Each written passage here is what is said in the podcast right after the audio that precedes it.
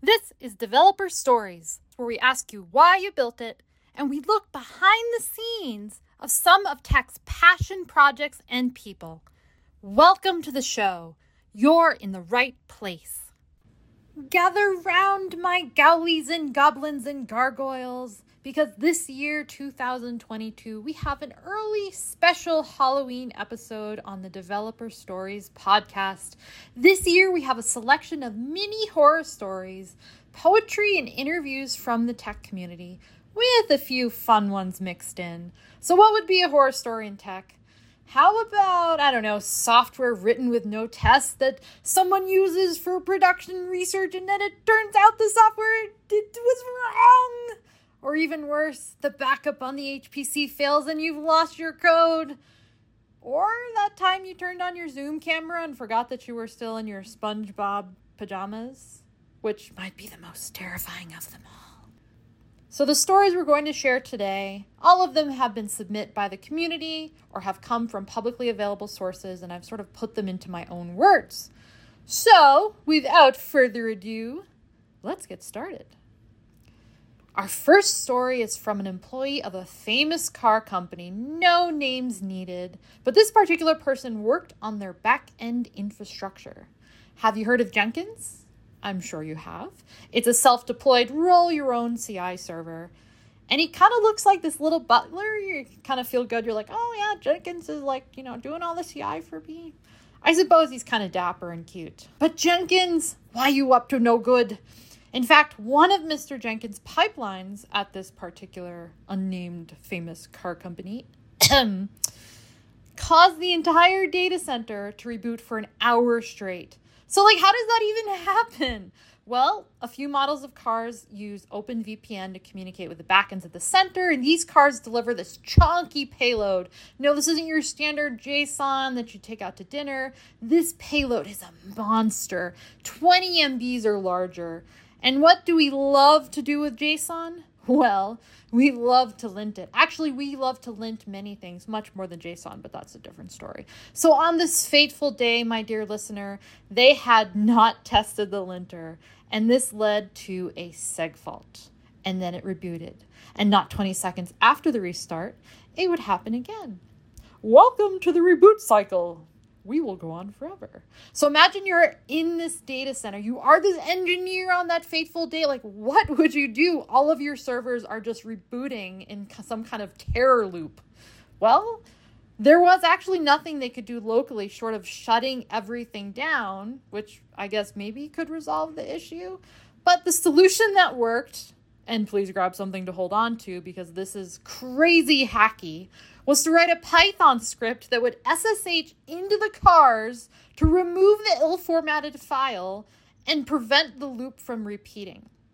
And I think the assumption there is that some software update is done to not generate that chunky, erroneous file again. Like, seriously, when in desperation, send in the Python spaghetti code! It's the only way. And surprisingly, sometimes that does save the day. I must say, after I hear stories like this and working in tech for quite some time, I am very averse to getting any kind of car with remote control.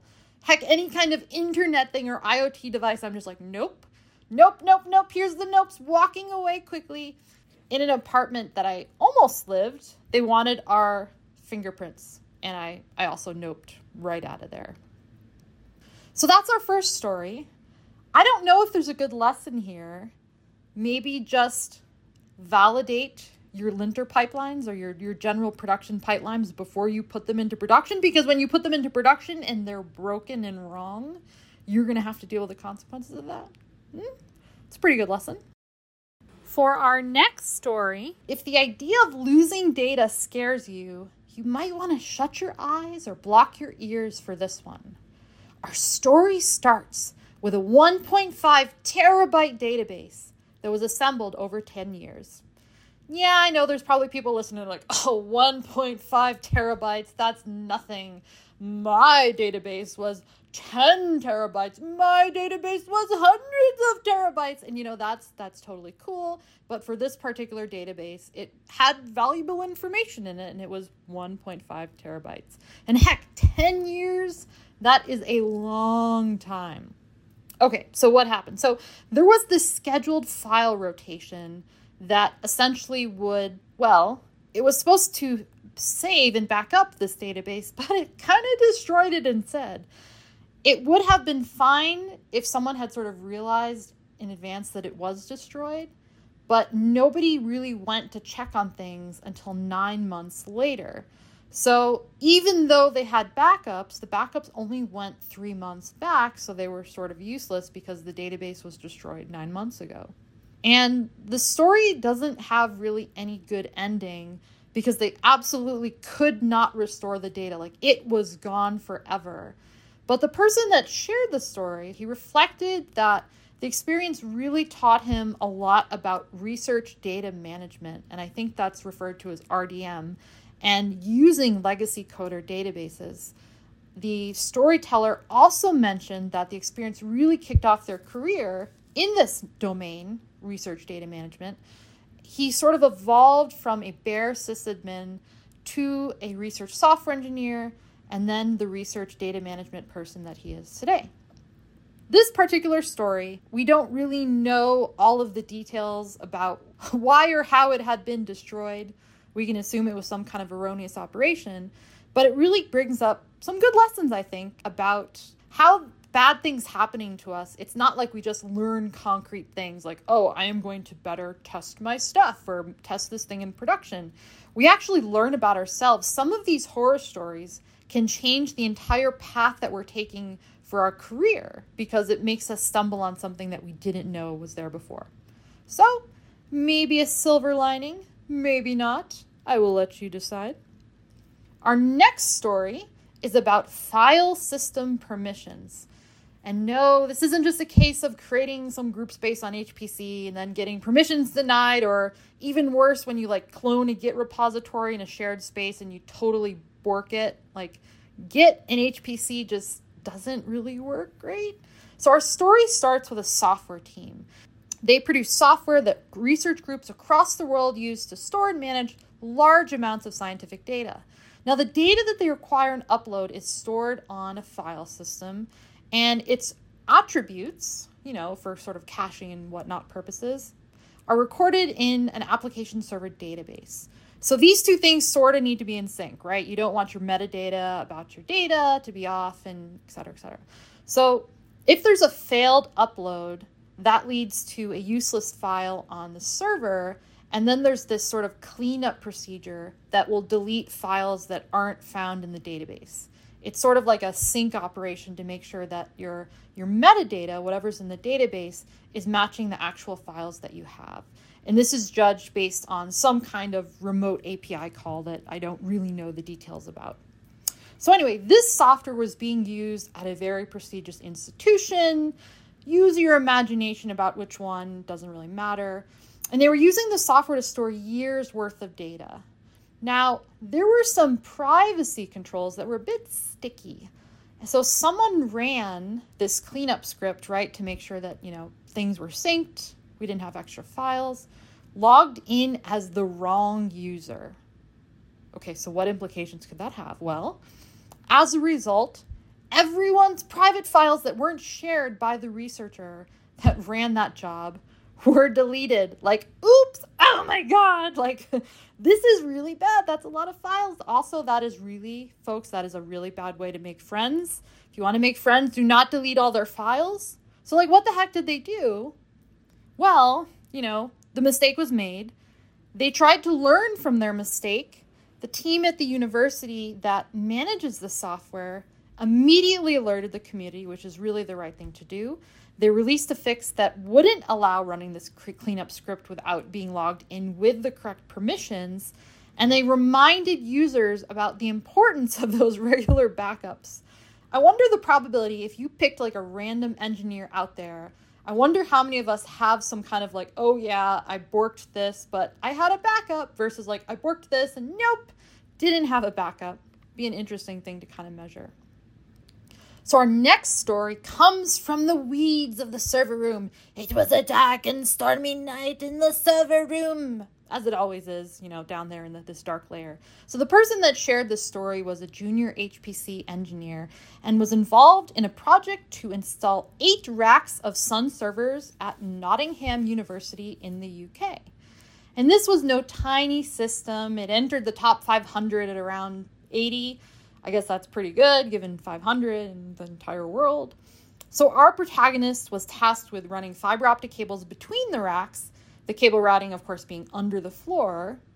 Now he found a tile lifter and happily lifted out an entire row of tiles behind the racks. And oh my God! So, okay, I think the key piece of knowledge here is that if you do that, you could actually cause the racks to collapse, which would be a really bad thing. According to our storyteller, one of his managers ran into the room and hauled them out by the ear.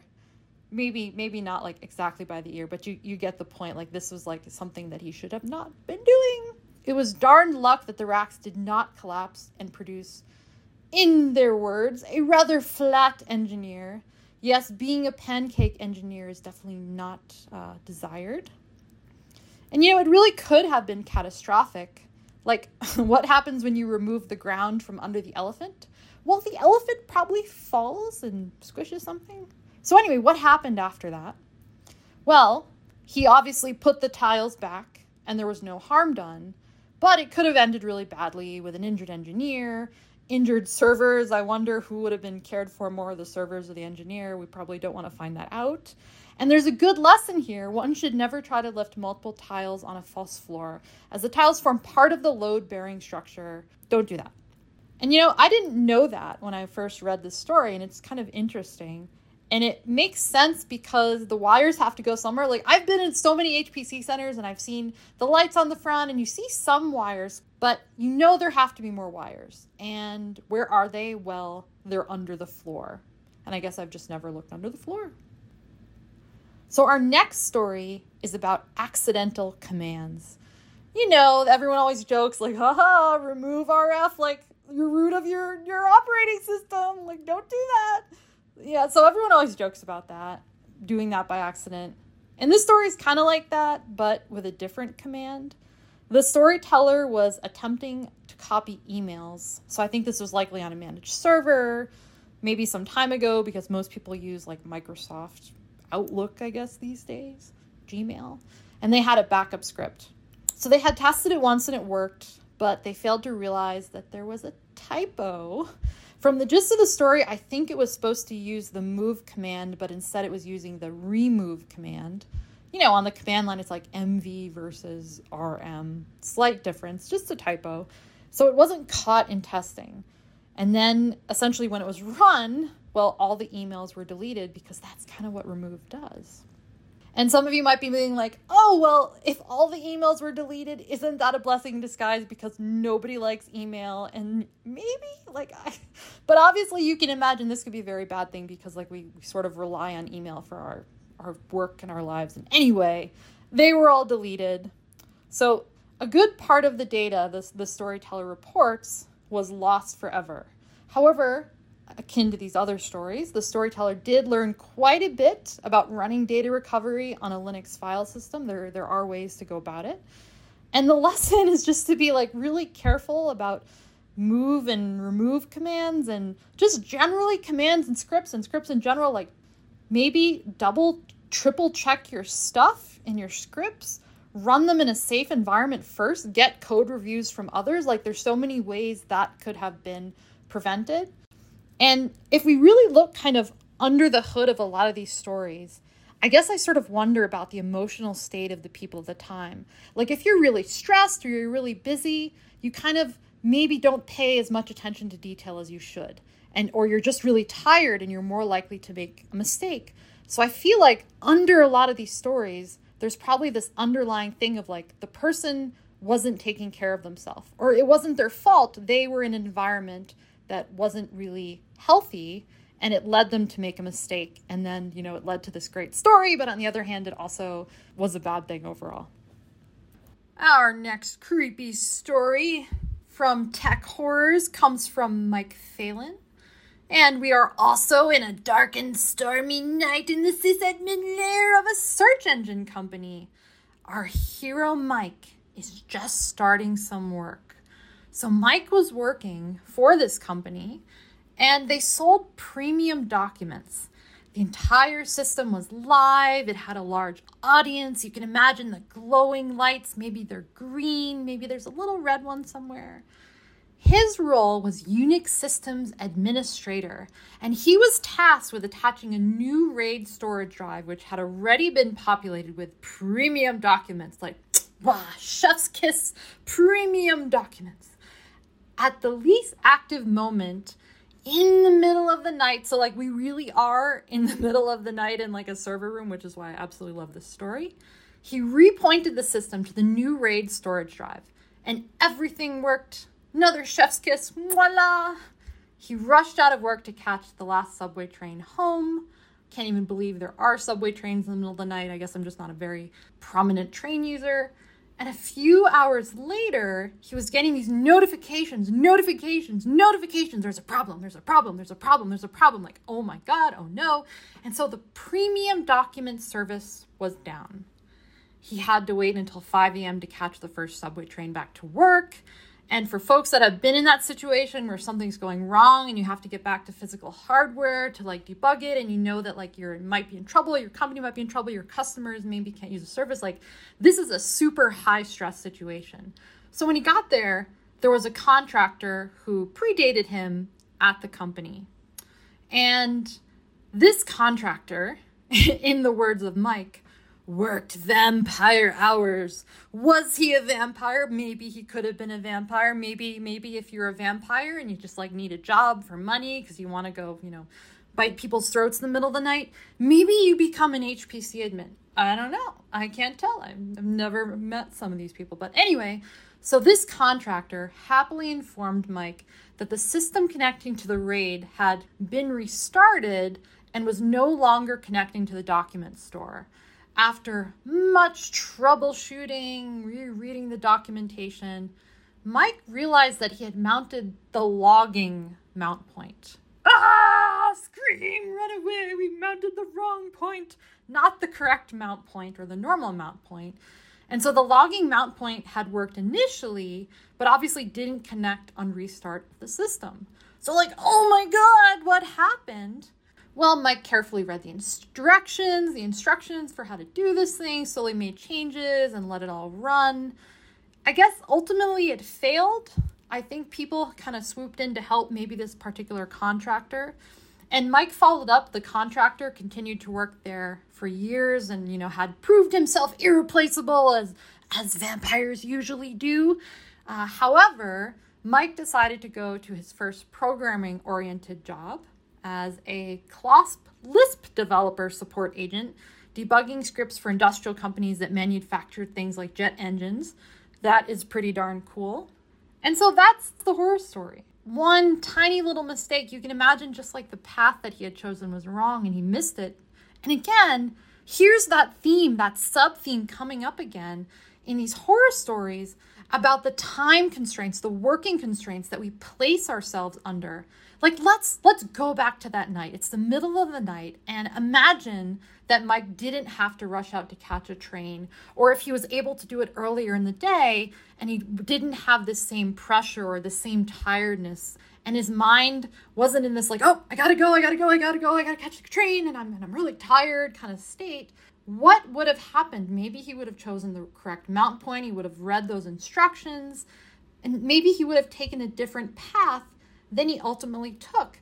And that's why some of these horror stories are so interesting because you kind of look at them and you realize how important the mental state of the person is and the situation, the environment they're in is.